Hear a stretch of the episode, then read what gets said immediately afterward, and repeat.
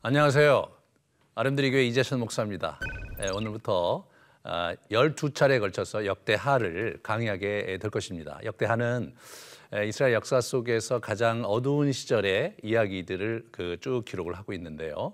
역대상과 달리 역대하는 우리 에스라가 아, 이제 성전을 재건하고 공동체를 재건하는 그런 과정에서 선, 선조들의 그 교훈들, 그들의 인생에서 우리가 신앙적으로 배워야 될 유산들을 정리해 놓은 아주 그 영적으로 아주 그 은혜가 많이 되는 그런 책입니다. 그래서 오늘부터 12차례에 걸쳐서 쭉 진행을 하는데 오늘은 특별히 우리 솔로몬, 솔로몬이 얘기했던 기도했던 바에 대해서 하나님께서 응답하시는 장면 열왕기에는 나오지 않는 거거든요. 그 장면이 우리 열왕기 하 전체의 주제가 되는데 겸비하여 기도하라 이 본문을 가지고 함께 나누면서 열왕기를 어떻게 우리가 이해하고 펼쳐져 가야 될지 궁극적으로 사실은 이제 그 열왕기는요 이 은혜 받는 책이거든요. 그래서 우리가 어떻게 회복하고 그리고 어떻게 축복을 얻고 어떻게 우리 인생을 성공적으로 살아갈 것인지에 대해서 아주 귀중한 교훈들이 곳곳에 숨어 있는데 이 그 열쇠를 같이 찾아가는 그런 귀한 시간이 될 것입니다. 우리 첫 번째 강의 우리 겸비하여 기도하라 얘기부터 시작을 하도록 하겠습니다. 오늘 우리 강의의 포인트는 이 솔로몬의 간구 우리가 솔로몬이 성전을 지었다 이 부분에 대해서 열왕기 아주 잘 이렇게 표현이 되어 있는데 이, 이 역대기에서는 뭐가 중요하냐면 솔로몬의 성전을 봉헌하면서 드렸던 기도가 역대기 전체 주제로 흘러가거든요. 그러므로 하나님께서 그 솔로몬의 간구에 어떻게 응답하시는지 이 부분들을 잘 파악하시는 것. 그것이 이번 강의 굉장히 중요하고 전체 흐름에도 매우 중요합니다. 두 번째로는 하나님께서 약속하신 이 가물의 축복. 이 구체적으로 다윗 가문의 축복인데 다윗에게 약속하셨던 바 그리고 솔로몬에게 다시 반복하는 바 그 반복하는 그 가문의 축복의 열쇠 예, 그 축복을 어떻게 우리가 부여잡을 수 있을 것인가 그 축복의 창고를 여는 그 열쇠 열쇠에 대해서 아, 오늘 본문에서 얘기를 합니다 여러분도 그 열쇠를 잘 여러분이 체득하셔서 여러분의 인생에 그 회복과 축복의 삶을 살 수 있기를 예, 축원합니다. 에, 우리가 이제 우리 이분이 이 솔로몬이 굉장히 많은 그 토목 공사를 했어요. 처음에 지었던 것은 물론 성전이고요. 그 다음에 왕궁을 지었고 수많은 도시와 성을 지었습니다. 근데 오늘 본문에서 우리 얘기하는 바는 뭐냐면 처음 20년 동안 우리 그 우리 성전과 왕궁을 이렇게 쭉 완성하는 과정에서 있었던 이야기들 그것이 이제 시작이 되는데 재미난 건 뭐냐면 이 13년의 간극이 있다는 거예요. 13년의 간극. 어, 무슨 간극이냐면 어, 우리 그 처음 7년이 처음 7년이 성전을 지었고 그다음 13년이 에, 우리 그 에, 성, 왕궁을 지었거든요. 에, 그런데 이게 왜 간극이라고 말씀을 드리냐면 에, 솔로몬의 기도가 있어요. 우리 성전을 봉헌할 때 드렸던 기도예요. 기도를 마침에 불이 하늘로부터 내려와서 번제물을 불사르면서 하나님께서 그 기도를 들으신 것을 보여주셨고 구름이 이제 임하면서 성전에 하나님의 영광이 가득했습니다. 네, 그렇게 됐는데 에, 그 다음에 이렇게 보시면 어, 그 오늘 우리 본문에서 보면 오늘 본문에서 보면 왕궁을 건축한 후에라고 나와요. 11절에 보시면 그러니까 이제 이게 어떻게 된 거냐면 봉헌 기도 때 이제 드렸던 기도가 일단 하나님의 임재를 보여주셨지만 그러나 구체적으로 우리 그 솔로몬이 드렸던 간구가 있거든요. 그 간구에 대한 그런 부분에서의 그 응답은 구체적으로 하시지 않았었는데 왕궁을 건축한 이후에 그 응답을 오늘 들려주시는 거예요. 그래서 이게 보시면 7년 동안 7년 동안 성전을 건축했고 왕궁을 13년 동안 건축을 했잖아요.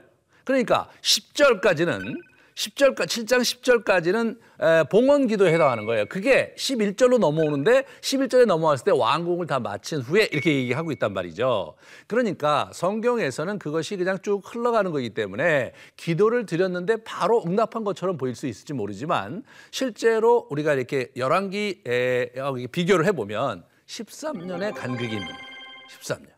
예, 그래서 우리가 이제 이렇게 보시면 어, 20년에 걸쳐서 성전과 왕궁을 완공을 했을 뿐만 아니라 이 13년 후에 이제 하나님께서 나타나셔서 이제 응답을 하셨다. 그게 이제 제 얘기의 초점인데 이 오늘 응답한 내용을 보면요. 이제 13, 11절서부터 17절까지가 응답의 내용이고 이제 그 다음에 이제 그 구체적으로 그러나 내가 이런 축복을 줄 것이지만 너희가 내 말을 내 율법을 지키지 않는다면 그래서 경고를 이렇게 들려주시는 게 후반부에 나와 있어요.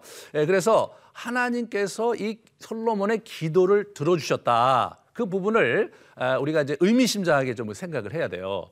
예, 그런데 우리는 일반적으로 이렇게 생각하잖아요. 그러니까 우리가 기도를 드리면 성경의 인물들은 바로 바로 응답을 받았는데 왜 나는 기도를 드리는데 응답이 이렇게 더디고 안 오시는 걸까? 그런 생각을 할 수 있을지 모르는데 이 본문에서 보면 솔로몬과 같은 초창기 솔로몬은 굉장히 위대하고 하나님께 합당한 자였는데 물론 이제 말년에 이제 실, 패를 하고 말년에 죄를 많이 지었지만 그 앞부분에서의 솔로몬이 기도를 했음에도 불구하고 하나님의 응답을 13년째 들었다는 것은 상당히 의미심장합니다. 하나님의 응답의 보폭을 보여주는 장면이거든요. 우리 아브라함의 인생도 보면 하나님께서 13년 예? 동안 침묵하시는 장면이 있어요. 예, 그 장면이 어디냐면 이스마엘을 낳고 나서 그리고 나서 할례를 행하게 하면서 이삭을 약속하시는 장면이 창세기 16장에 이제 이스마엘이 태어났는데 17장 그 1절로 넘어가면 그때 이제 13년이 지난 채 이삭에게 이제 이삭을 주겠다는 약속을 하시거든요. 그러니까 하나님의 응답이라는 것 자체가 하나님의 보폭으로 움직이시는 거지 우리가 원하는 형태로 움직이지 않을 때가 있다. 그러므로 우리 기도 생활에 있어서 아, 설사 바로 응답이 오지 않는다 하더라도 하나님께서 언젠가 그 기도를 들어주실 것에 대한 믿음과 소망을 갖는 것이 이 역대기 저자가 우리에게 들려주는 굉장히 중요한 교훈 중의 하나입니다. 에, 그 이분이 이제 얘기하시는 초점이 뭐예요? 하나님께서 나타나셔서 얘기하시는 초점이 내 얼굴을 찾으라예요. 어, 우리 그 봉헌 기도에 대해서 이제 이렇게 응답을 하시는데 이분이 이제 첫 번째 얘기하시는 게 뭐냐면 이미 내 기도를 듣고 이곳을 택했다라고 말씀하시는 거예요. 아, 13년 전에 건축을 하셨잖아요. 완료했잖아요. 봉헌까지 했잖아요. 아, 그런데 13년 후에 이제 왕궁을 지어놓고 하나님께서 13년 동안 지켜보셨던 것 같죠? 예, 그런데 내가 이곳을 택했다. 이런 표현을 쓰고 있다는 사실이 아주 흥미롭습니다. 우리는 언뜻 생각하기에 하나님께서 성전을 짓는 것을 이렇게 어, 말씀하셨고 명령하셨고 그래서 지었다 이렇게 생각할 수 있을지 모르는데 실제로는 그렇지 않았어요. 우리 사무엘상에 보면 우리 그 다윗이요. 다윗이 워낙 그 하나님께 이렇게 내가 성전을 짓게 해 주십시오라는 요청을 드렸을 때 우리 나단이라는 선지자를 통해서 하신 말씀이 이 본문이거든요. 이 말씀이 뭐라고 그러시냐면 여호와께서 이와 같이 말씀하시되 내가 나를 위하여 내 살집을 건축하겠느냐 이런 말씀을 하시는 거예요. 야, 어떻게 그런 생각을 했느냐? 나는 광야에 있을 때부터 어떻게 해요? 장막과 성막 안에 다녔다. 에, 장막과 성막 하니까 뭐 어, 대단한 것 같이 보일지 모르지만 영어로 보면 텐트예요, 텐트 여러분. 그냥 이렇게 텐트 치고 광야에서 이제 하나님께서 거하셨는데 내가 그때부터 텐트가, 텐트를 갖고 지난 어? 수백 년 동안 적어도 약 400년 동안 그렇게 보내셨거든요. 그런데 내가 언제 언제 나를 위하여 백항목 집을 건축하지 아니하였느냐라고 말한 적이 있느냐 그 말씀하시는 거예요. 사실 나는 그게 중요한 게 아니다. 하지만 내가 그런 얘기를 해서 내가 기쁘니까 내가 너를 축복하고 네 다음 때에 이것을 이루게 하겠다. 이제 그 말씀을 하신 것이 사무엘 하에 나오는 거예요. 그러니까 우리가 이제 여기서 한번 좀 생각해 봐야 될 게 뭐냐면 어, 이미 오래전에 이미 그 다윗을 통해서 약속하셨던 거죠. 그런 것들을 하나님께서 이루어 가시는 데 있어서 이 인격적으로 이 다윗에게 약속한 것을 후손들의 인격적인 반응 예, 그 반응을 가지고 이렇게 합력화해서 인다는 표현이 있잖아요. 그렇게 이루어 가시는 것을 우리가 여기서 확인할 수 있는 거죠. 예. 하나님께서 그렇게 정하셨다고 해도 그 후손들이 그거를 받아서 믿음으로 하나님께 화합을 해야 그래야 실제로 그 하나님의 역사가 이루어지는 이 장면이 성경 곳곳에서 나옵니다. 예, 그래서 우리가 그런 부분을 잘 보시면서 성경을 공부하시면 아주 흥미진진하죠. 그래서 어, 우리 그 우리 솔로몬이 이제 응답을 간청하는 장면을 이렇게 보면요. 역대기에 이제 보면 있어요. 역대기에. 그래서 6장 20절과 21절 그리고 이제 뒷부분에 있는데 한번 같이 보겠습니다. 처음에 이제 서두를 열 때 이렇게 얘기하는 거예요. 주께서 전에 말씀하시기를 내 이름을 거기에 두리라 하신 곳 이제 이곳이죠. 그 성전을 향하여 우리가 주야로 이렇게 보시라. 여기를 보시라 이거예요. 이곳을 향하여 피는 기도를 들으시옵소서. 성전을 지었잖아요. 근데 하나님께서 그 성전에 임하시고 하나님께서 그곳에 오셔서 우리의 기도와 우리의 찬양을 받으시지 않는다면 그건 창고나 다름이 없는 거거든요. 그런 면에서 아주 하나님께서 이, 이 전에서 하는 기도를 간절히 들어달라 그런 얘기를 하고 이스라엘이 이곳을 향하여 기도할 때 주는 간, 그 간구함을 들으시되 주께서 계신 곳 하늘에서 들으시고 들으소서 들으시사 사하여 주옵소서. 여러분 들으시고 들으시사 이게 나오죠. 이 히브리어가요. 이 동사가 강조할 때는 두 번 써요. 두 번. 예, 그래서 들으시고 들으시사 사야 달라. 그래서 정말로 간절히 들어주시고 꼭 들어주셔야 됩니다. 이렇게 얘기를 한 거예요. 이게 이제 기도가 마지막 끝날 때 이렇게 이렇게 맞춰요. 어떻게 맞히냐면 주께서 계신 곳 하늘, 주님은 하늘에 계신 분이세요. 땅을 뭐예요? 발등상으로 삼으시고 예? 이분이 보좌를 하늘에 두신 분이에요. 그런데 그렇게 광대하시고 위대하신 분이 이 조그만 신전에 거하게 되는 것 자체가 사실은 이례적인 거거든요. 그런 면에서 우리 지금 어, 솔로몬이 그런 얘기를 하는 거예요. 그 계신 곳 하늘에서 우리의 기도와 간구를 들으시는데 주께 범죄한 주의 백성을 첫 번째 용서해라. 용서. 용서해달라. 우리의 간구를 들으시고 반드시 용서해 주십시오. 그러면서 하나님의 이제 이곳에서 하는 기도에 눈을 뜨시고 귀를 기울여 주십시오. 이렇게. 눈을 뜨시고 귀를 기울여 달라.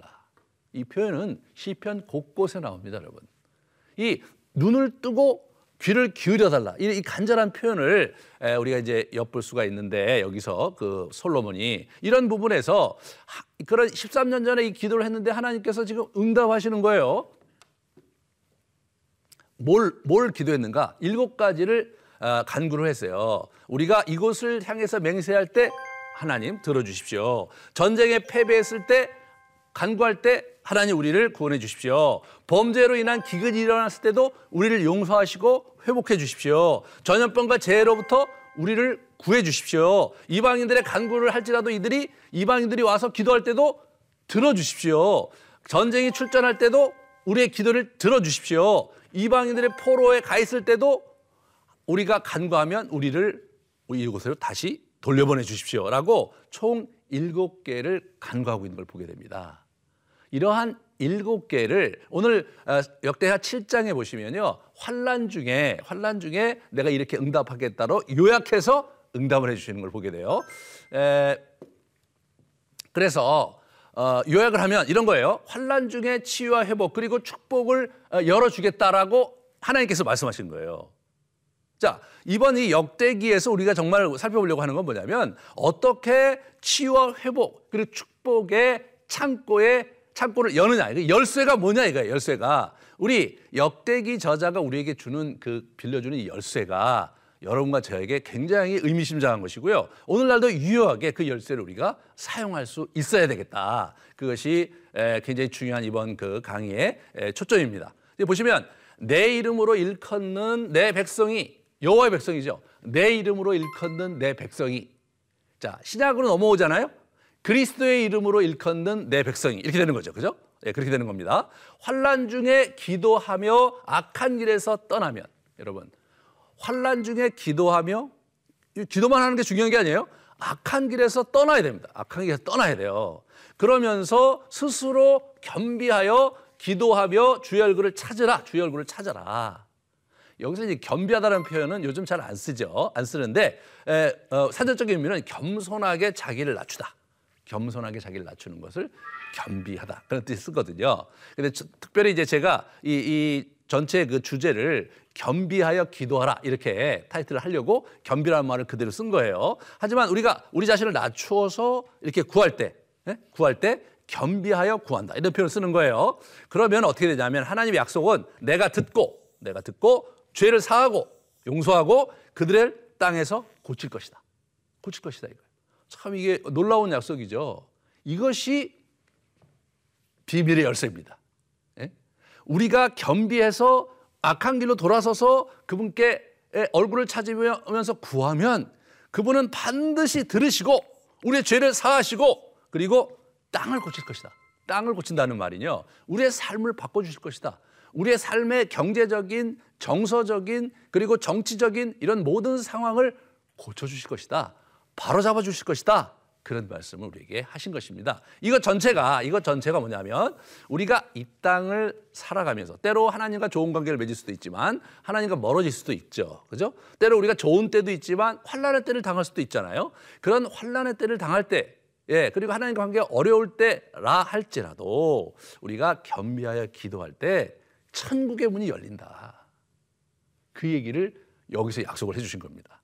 근데 역대기 저자가 아주 재미난 것은 그 주제가 그런 하나님의 약속이 그 이후에 솔로몬 이후에 여러 역대 왕들을 통해서 그들의 삶의 지경에서 여러 우여곡절을 겪을 때마다 이 약속을 믿고 구할 때 정말 천국의 문을 여셨다. 그 기록들을 아주 잔잔하게 펼쳐갑니다. 그래서 앞으로 이제 나머지 열한가의 강의 속에서 우리가 한 사람 한 사람의 일대기를 우리 역대기 저자가 기술한 것으로 살펴보면서 그 비결을 그 열쇠를 그들은 어떻게 사용했는지 또는 그 열쇠를 사용하지 않았을 경우 그들에게 어떤 어려움이 겪, 닥쳤는지 이런 부분들을 우리가 같이 이렇게 나누면서 그러면서 이 시대를 우리가 어떻게 살아가야 될까? 예, 이 환란의 때 경제적으로 여러 면에서 어렵고 국제 정세도 굉장히 어둡고 예, 그런 상황 속에서 우리가 어떻게 하나님과 더불어 우리의 삶을 온전하고 어? 그리고 평강을 누리며 복되게 살 것인가 그 비결이 역대기 하에 아주 가득합니다.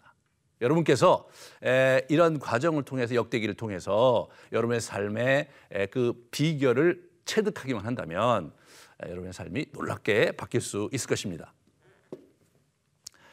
그러면서 두 가지 약속을 두세요. 하나는 성전에 두는 약속이 있고요. 하나는 솔로몬, 즉 다윗 가문에 두는 약속 두 가지 약속을 우리에게 주십니다. 첫 번째 이제 뭐냐면 눈을 열고 어, 귀를 기울이겠다 내가 이곳에서 그렇게 요청을 했잖아요. 우리 솔로몬이 귀를 눈을 들고 어, 귀를 기울여 주십시오. 내가 그렇게 하겠다. 그리고 내 이름을 영원히 이곳에 두려고 택하고 구별했다. 내가 내가 여기를 여호와의 성전으로 내가 예배를 받는 것으로 내가 삼겠다. 그 말씀을 해 주시고 아주 그 굉장히 귀중한 말씀을 주세요. 내 눈과 마음이 항상 여기에 있으리라.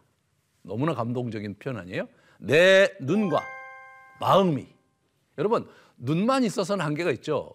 하나님의 마음이 이곳에 있을 것이다라고 약속을 해주시는 겁니다. 오늘날 우리의 표현, 신약적 의미에서의 표현을 보면 하나님의 임재와 교제가 있는 것이다. 하나님께서 늘 여기 계시고 그리고 우리와 교제를 나누시는 그러한 곳 그것이 성전이다 이거죠. 그것이 뭐예요? 오늘날 우리의 교회 공동체다 이런 교회 공동체다. 그래서 성전에 두는 약속이 첫 번째 그거였고 두 번째 솔로몬과 다윗 가문에 두는 약속을 이제 이렇게 이분이 하세요. 이 보시면 어, 다윗 가문의 왕위를 대대로 견고하게 할 거다. 왕들이 계속해서 나올 거다. 예, 그런 얘기를 하시는 거예요. 여러분 왕조라는 것은요. 자칫하다가는 언제든지 구테타가 일어나서 계속해서 괴멸되는 게 왕조거든요. 근데 하나님께서 너희가 만약 내 계명을 지키고 나를 떠나지 않는다면 내가 그것을 보존하고 너희 가문을 축복할 것이다. 그 약속을 분명히 다시 하셨고요. 그런데 거기에는 조건이 있어요. 조건. 조건. 어떤 조건이냐? 다윗을 본받아 행하면 그렇게 될 것이다 이거예요. 예? 그래서 실제로 이제 실제로 보시면 어, 곳곳에서 다윗의 행적을 따라, 따랐다, 다윗을 따라서 행하지 못했다 그런 표현들을 계속 하는 것을 우리가 보게 됩니다.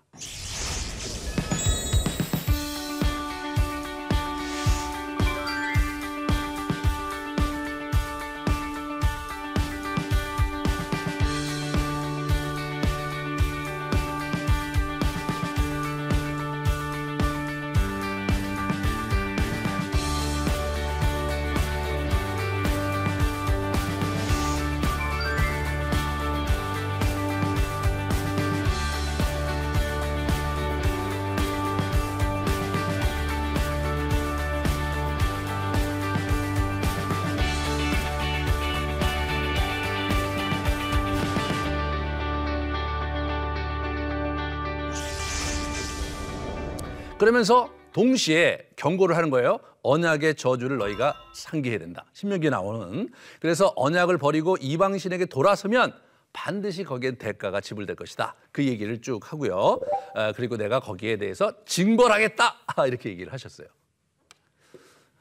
자, 그러면 이 징벌을 하는 데 있어서 이분이 두 가지 얘기를 하세요. 반역의 패러다임과 그리고 이제 그, 그 징계의 패러다임. 이 반역의 패러다임과 징계의 패러다임이 계속해서 이 이제 역대기에 나오게 역대 하에 나오거든요. 이제 한번 정리를 해보겠습니다. 그리고 동시에 신약적 의미도 같이 우리가 생각해 보려고 해요. 먼저 언약의 율례와 법령을 너희가 버리게 되면 버리게 되면 반드시 문제가 되는 거죠. 성경을 오늘날 우리 표현은 성경을 거스르면 성경의 말씀을 도외시하고 또는 성경 말씀과 상관없이 자기 멋대로 행하게 된다면 문제가 거기서 시작이 되는 거예요. 그러면 어떻게 되냐면 하나님과의 언약을 버리고 다른 신을 경배한다는 거예요. 구약 시대에는. 근데 신약 시대는 뭐예요? 그것은 우상을 섬기는 거 이게 그 우상을 섬기는 건데 신약 시대는 그것이 구약의 우상의 우상 숭배가 아, 신약 시대는 뭐냐면 재물을 섬기는 걸로 예수님께서 말씀하셨거든요. 그걸 우리 같이 한번 그 사상수에 있는 얘기를 잠깐 보고 넘어가겠습니다. 한 사람이 두 주인을 섬기지 못할 것이니 혹 이를 미워하고 저를 사랑하거나 혹 이를 중히 여기고 저를 경히 여김이라. 너희가 하나님과 재물을 어떻게 겸하여 섬기지 못하느니라. 하나님과 재물을 겸하여 섬기지 못하느니라. 여러분 구약은 어떻게 돼요? 하나님과 우상을 겸하여 섬기지 못한다. 신약은 우상의 시대가 아니니까 하나님과 재물을 겸하여 섬기지 못한다. 예, 그것이 아주 이 시대에 여전히 도도하게 흘러가는 거예요. 자, 그 다음에 징계의 패러다임, 징계의 패러다임. 첫 번째는 뭡니까? 땅에서 뿌리를 뽑아버리고 구별된 성전을 내가 버리겠다. 이런 말씀 하시는 거죠. 버려버리겠다는 거예요. 우리 신학적 의미는 뭐예요? 교회 공동체가 무너지는 거예요. 무너지는 거예요. 여러분, 우리, 어, 교회들이 늘 잘 되는 것만은 아니잖아요. 예? 무너지고 흩어지고 부절되는 걸 보게 되잖아요. 그렇게 된다 이거예요. 두 번째, 세상의 조롱거리와 야유거리가 되게 하겠다. 사회적인 비난과 혐오를 받게 하겠다. 이 말에 있어서 사실 여러분과 저가 이 한국교회 이 시대의 우리의 모습에 자유롭지가 않아요. 예? 자유롭지 않습니다.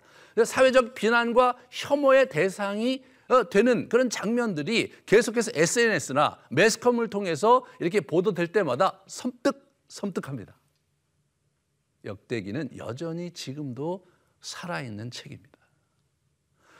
그러면 이, 이 부분에서 구약의 이 징계가 신약에 어떤 의미가 있느냐? 그건 고린도전서와 계시록에서 볼 수가 있는데 하나님 나라의 유업과 하나님의 임재의 상실로 어, 나타나게 됩니다. 그래서 보시면 불의한 자가 고린도전서에 보시면 하나님 나라를 유업으로 받지 못할 줄을 알지 못하느냐? 유업은 하나님 나라의 축복이거든요. 그 축복을 이렇게 받지 못할 줄 너희가 알지 못하느냐?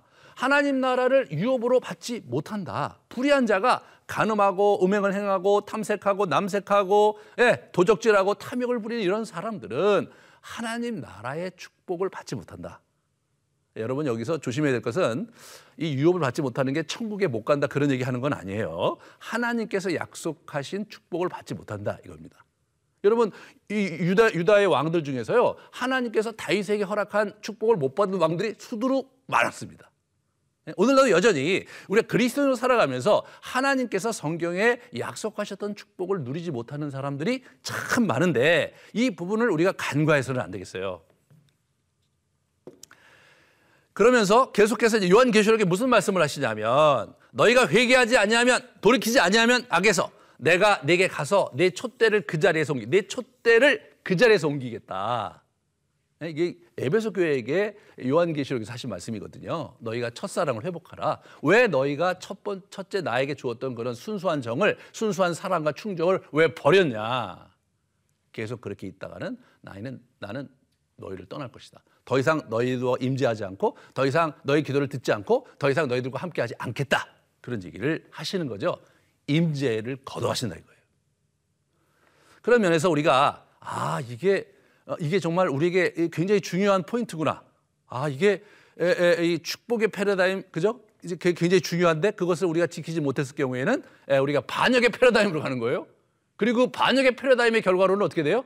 이 징계의 패러다임으로 오는데 징계의 패러다임은 유업과 그죠? 임재의 상실로 나타난다는 거죠. 자, 그러면 어떻게 우리가 적용할 것인가? 첫 번째, 기도의 응답이 더디더라도 하나님께서 신실함 가운데 이루어진다는 사실을 붙들고 환란 속에서도 겸비하여 기도하자. 여러분 중에서 아, 내가 기도를 정말 열심히 했는데 왜 하나님께서 내 기도는 안 들어주시냐라고 낙담하거나 또 그것 때문에 실망한 사람들이 있다면 다시 정신을 차리시고 그러함에도 불구하고 좀 지체될 뿐이시지 뿐이지 내 기도를 듣지 않으시는 건 아니다라는 믿음을 가지고 나가야 되겠다. 두 번째, 반역과 징계의 패러다임을 숙지하고 자신의 삶을 성찰하며 겸비하고 기도로 나가자. 정말 내가 나는 반역의 패러다임 속에 살고 있지는 않는가? 내 삶이 지금 혹시 징계의 패러다임 속에 있지는 않는가? 이거 자꾸 비춰보는 거예요. 역대기를 보면서 자꾸 비춰보는 거예요. 그러면서 하나님께 정말 내가 불의하거나 불충한 것이 있다면 겸비하여 회개하고 나갈 때 그의 얼굴을 찾을 때 반드시 그분이 우리를 찾아오실 것이고 우리를 회복하실 것이다 이런 거죠.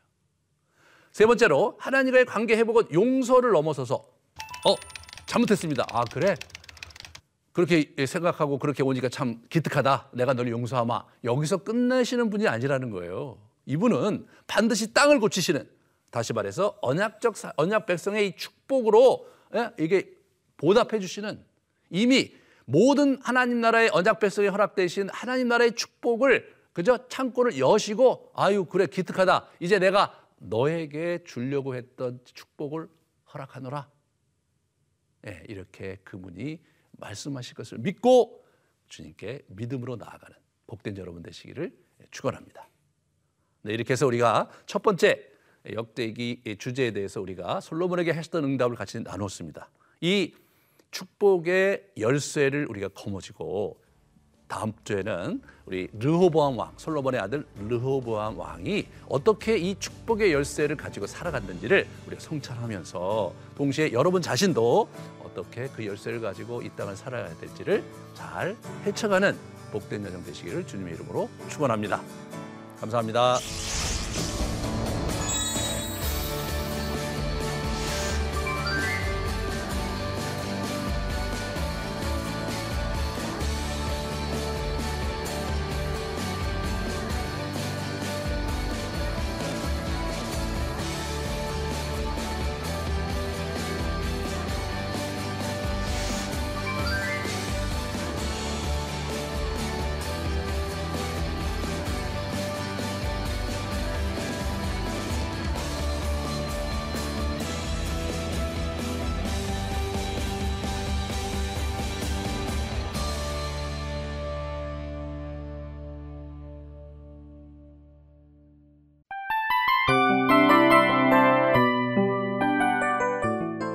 이 프로그램은 청취자 여러분의 소중한 후원으로 제작됩니다.